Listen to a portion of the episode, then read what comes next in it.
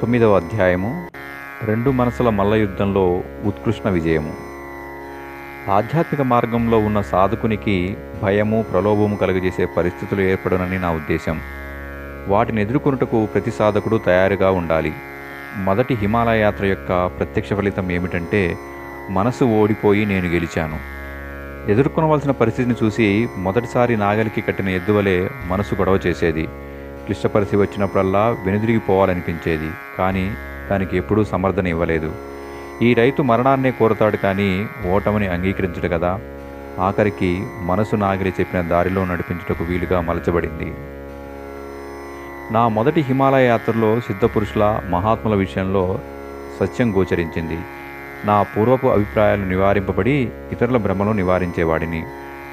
ఋషుల సాక్షాత్కార సంఘటన వలన ముందుగా పాత్రతను పెంచుకోపోతే సూక్ష్మ శరీరధారులైన దివ్యాత్మల దర్శనం అసంభవమని తెలిసింది.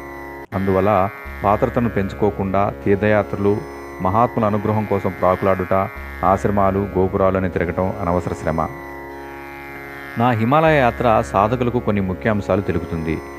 ఒంటరితనం వలన ఏర్పడే భయానికి కారణం మానసిక దౌర్బల్యమే. మనసు దృఢంగా ఉంటే స్నేహితులు ఎందుకు వాళ్ళు దొరకకపోతే వెదచెందుట ఎందుకు? అడవిలో ఉండే పశుపక్షాదులు ఒంటరిగానే ఉంటాయి. ఒకదాని మీద మరి ఒకటి ఆక్రమణ చేసుకుంటూనే ఉంటాయి. మనిషి అంటే అన్నీ భయపడతాయి.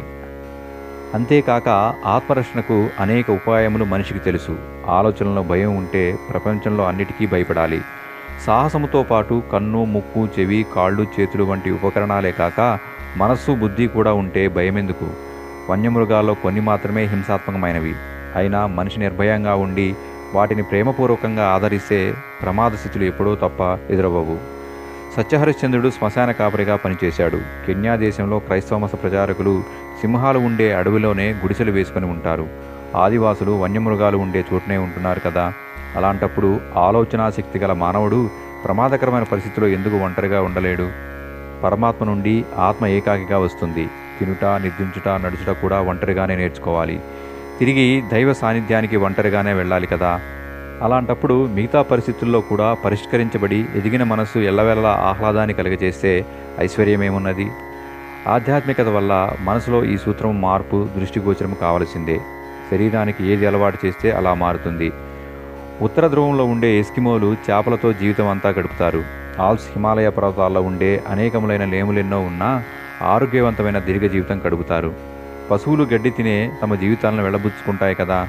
మనిషి కూడా తనకు ఉపయోగపడే ఆకులను ఎంచుకొని ఆహారంగా నిర్ణయించుకొని అలవాటు చేసుకుంటే వాటితోనే జీవితాన్ని హాయిగా గడపవచ్చును. ఈ విధమైన అనేక అనుభవాలు నాకు నా మొదటి హిమాలయ యాత్రలో లభించాయి. సాధారణంగా ఎల్లప్పుడూ వక్రంగా ఆలోచించి ఎచ్చటెచ్చటికో తీసుకుపోయే మనసు అన్ని స్థితులలోనూ నాకు అనవరతంగా ఆనందంగా ఉల్లాసకరమైన అనుభవాలను అందించేది. ప్రతికూల ఋతువులను ఎదుర్కొనుటకు ప్రకృతి తగిన పరిస్థితులను కూడా నిర్మిస్తుంది. చుట్టూ మంచు కురిస్తే గుహలలో తగినంత వెచ్చదనం లభిస్తుంది. గోముఖ క్షేత్రంలో పచ్చగా ఉన్న కొన్ని పొదలు సులభంగా మండుతాయి. చీకటిలో ఒక వనౌషధి మెరుస్తూ దారి చూపిస్తుంది. తపోవనం నందనవనంలో దేవకంద అనే కందమూలం దొరుకుతుంది. పైకి మామూలు గడ్డిలాగా కనిపించినా పెకలిస్తే ఒక వారం రోజులు సరిపోయే కందమూలం లభిస్తుంది. భోజపత్ర కాండంలో అక్కడక్కడ ముడులుంటాయి. వాటిని చితకగొట్టి టీలాగా చేసుకుని తాగితే ఎంత చలిగా ఉన్నా చెమట పడుతుంది. భోజపత్రం యొక్క బెరడు కట్టుకోవటానికి కప్పుకోవటానికి ఉపయోగించవచ్చును. ఇదంతా ఎందుకు రాయవలసి వచ్చిందంటే భగవంతుడు అన్ని ఋతుల బారి నుండి మనలను రక్షించుకొనుటకు అన్ని ఏర్పాట్లు చేసి ఉంచాడు. మనిషి బాధలు మనోదౌర్బల్యము లేక కొన్ని అలవాట్ల బానిసత్వం వల్ల వస్తాయి. మనిషి తన కాళ్ళ మీద తను నిలబడగలిగే అలవాటు చేసుకుంటే నూటికి డెబ్బై ఐదు పాళ్ళ కష్టాలు వాటంతట అవే నివారించే ఉపాయాలు వెతుక్కోవచ్చును. కొన్నిటితో సహజీనం అభ్యసించవచ్చును. మనిషి అన్ని రకాల పరిస్థితులను అధిగమించగలడు. పరిస్థితులు ఇతరులు తనకు అనుకూలంగా మారాలని కోరుకోవటమే కష్టాలకు మూల కారణం. తను స్వయంగా మారగలిగితే అన్ని పరిస్థితుల్లోనూ ఆనందంగా ఉండవచ్చును. ఇది ఇంతకు ముందు అన్ని పరిస్థితుల్లోనూ వినుట చదువుట జరిగింది. కానీ అనుభవంలోకి నా మొదటి హిమాలయ యాత్రలో వచ్చింది. నన్ను నేను పూర్తిగా నిగ్రహించుకునే స్థితికి ఈ అభ్యాసం తీసుకువచ్చింది. ఇప్పుడు నాకు అన్ని రకాల క్లిష్ట పరిస్థితుల్లోనూ ఏ విధమైన చికాకు కలగడం లేదు. అన్ని విపరీత పరిస్థితుల్ని అనుకూలంగా మార్చుకోవటం నాకు చాలా సులువైంది. ఒంటరి జీవితంలో కామ క్రోధ లోభమోహం అవసరం లేదు. అందువలన ఏ విధమైన ఆటంకము రాదు. పరీక్షించుటకు ఎదురైన భయము ప్రలోభాలను నవ్వుతూ గెలిచాను. పతనము పరాభవం కలుగజేసే పరిస్థితులు ప్రకాశవంతుడైన సమర్థుడైన నా ఆత్మను కదిలించలేవు కిందకు తోయలేవు. దృఢ మనసుతో కూడిన నా వ్యక్తిత్వం ముందు భయము ప్రలోభము వెనుదిరిగిపోయినవి.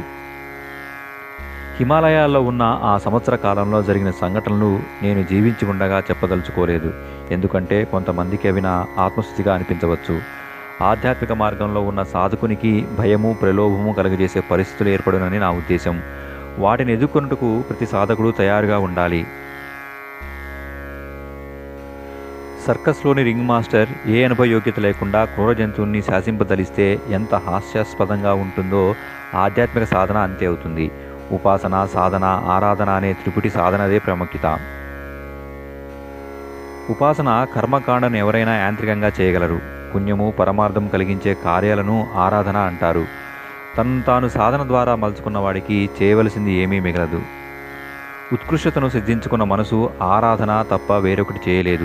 హిమాలయాల్లో నా మొదటి సంవత్సరము ఆత్మ సంయమనం మనోనిగ్రహ సాధనలు చేయవలసి వచ్చింది. నా జీవితంలోని చమత్కారాలన్నీ ఈ సాధన ఫలితాలే. ఉపాసన కేవలం కాలం గడిపే సాధన మాత్రమే ఉపయోగపడినది. ఇంటి వద్ద ఉండే అన్ని రకాల సౌకర్యాల వల్ల నా జీవితం సాఫీగా సుఖంగా గడిచినది. కానీ హిమాలయాలకు వెళ్ళగానే పరిస్థితి తలకిందులైనది. ఇంటి వద్ద నాలుగు గంటలు పడుకుంటే ఇతర ఆ సమయాన్ని పెంచి ఆరు గంటలు చేశాను. దీనికి కారణం ఇంటి వద్ద అనేక రకాల ఇతర పనులు ఉండేవి. ఇచ్చట ఉదయం వెలుతురు రాకుండా ఉన్నప్పుడు మానసిక జపం తప్ప మరేమీ చేయలేము. చుట్టూ ఎత్తైన పర్వతాలు ఉండుట చేత వెలుతురు ఆలస్యంగా వచ్చేది. చీకటి తొందరగా పడేది. పన్నెండు గంటల వేసవ కాలంలో ఆరు గంటల నిద్రకు ఆరు గంటల ఉపాసనకు వినియోగించాను. స్నానం చేశాక ఉపాసన అనే నియమం లేదు. మధ్యాహ్నం స్నానం చేసి బట్టలు ఆరేసుకుందుకు వీలుగా ఉండేది. పరిస్థితులకు అనుగుణ్యంగా దినచర్య అలవర్చుకున్నాను. మనం ఇష్టం వచ్చినట్లు దినచర్య మార్చుకుంటే పరిస్థితులు మారవు కదా? మొదటి హిమాలయ యాత్రలో పరిస్థితులకు అనుగుణ్యంగా మనసును మలుచుకునే అభ్యాసం బాగా చేశానని చెప్పాలి. అంటే ఆధ్యాత్మిక జీవితంలో సగ దూరం పూర్తి చేసినట్లే. ఈ విధంగా మొదటి సంవత్సరంలో అత్యధిక మానసిక ఒత్తిడిని తట్టుకొని దుఃఖ ఇనుము కొలిమిలోని వేడి వల్ల అన్ని విధాలుగా పనికి వచ్చే ఉక్కుగా మారింది. మొదటి హిమాలయ యాత్ర యొక్క ప్రత్యక్ష ఫలితం ఏమిటంటే మనసు ఓడిపోయి నేను గెలిచాను. ఎదుర్కొనవలసిన పరిస్థితి చూసి మొదటిసారి నాగలికి కట్టిన ఎద్దువలే మనసు గొడవ చేసేది. క్లిష్ట పరిస్థితి వచ్చినప్పుడల్లా వెనుదిరిగిపోవాలనిపించేది కానీ దానికి ఎప్పుడూ సమర్థన ఇవ్వలేదు. ఈ రైతు మరణాన్నే కోరతాడు కానీ ఓటమిని అంగీకరించడు కదా. ఆఖరికి మనస్సు నాగలి చెప్పిన దారిలో నడిపించుటకు వీలుగా మలచబడింది. ప్రతిరోజు ఏదో కొత్త విపత్తు వచ్చి మీద పడేది. అనేకసార్లు ఈ కఠోర పరీక్షల్లో నా ఆరోగ్యం పూర్తిగా దెబ్బతింటుందనిపించేది. నా భవిష్యత్తు అంతా అంధకారమైపోయిందా అనిపించేది. మరలా జాగ్రత్తగా ఆలోచించుకొని తిరిగి వెళ్ళిపోదామా అనిపించేది. ఒకసారి నా మనసులో మిగిలిన తమో గుణయుతములైన ఆలోచనలు దాచుకుంటం ఉచితం కాదేమో. అనేక మంది మోసగాళ్ళు హిమాలయాల పేరుతో ధర్మం పేరిట తమ తమ మార్గాలను ప్రతిష్ఠితం చేస్తున్నారు. అలాంటి సిద్ధపురుషులైన జీవితం ఐశ్వర్యంతో తొలదొకవచ్చును కదా? ఈ విధమైన మార్గాన్ని అనుసరించి విలాస జీవితాన్ని గడుపుతున్న పదిహేను ఇరవై మందిని నేను స్వయంగా ఎరుగుదును. ఈ ఆలోచన రాగానే దానిని అడగదొక్కాను. నా మనోదారుఢ్యము పరీక్షించబడుతున్నదని గుర్తించినాను. మన సామాన్య ప్రతిభతోనే ఆడంబర జీవితాన్ని నిర్మించుకోగలిగినప్పుడు హిమాలయాలను తపశ్చర్యలను భగవంతుని ఎందుకు కించపరచాలి? ఈ విధంగా హిమాలయాలలో నా మొదటి సంవత్సర నివాసం నాలో సమగ్రమైన మార్పు తెచ్చినది. కుసంస్కారపు పాత మనసు సంస్కరింపబడుతున్న కొత్త మనసుకు మధ్య అనవరతముగా మల్లయుద్ధం జరిగేది. చివరకు పూర్తి విజయాన్ని సాధించి తిరిగి వచ్చాను.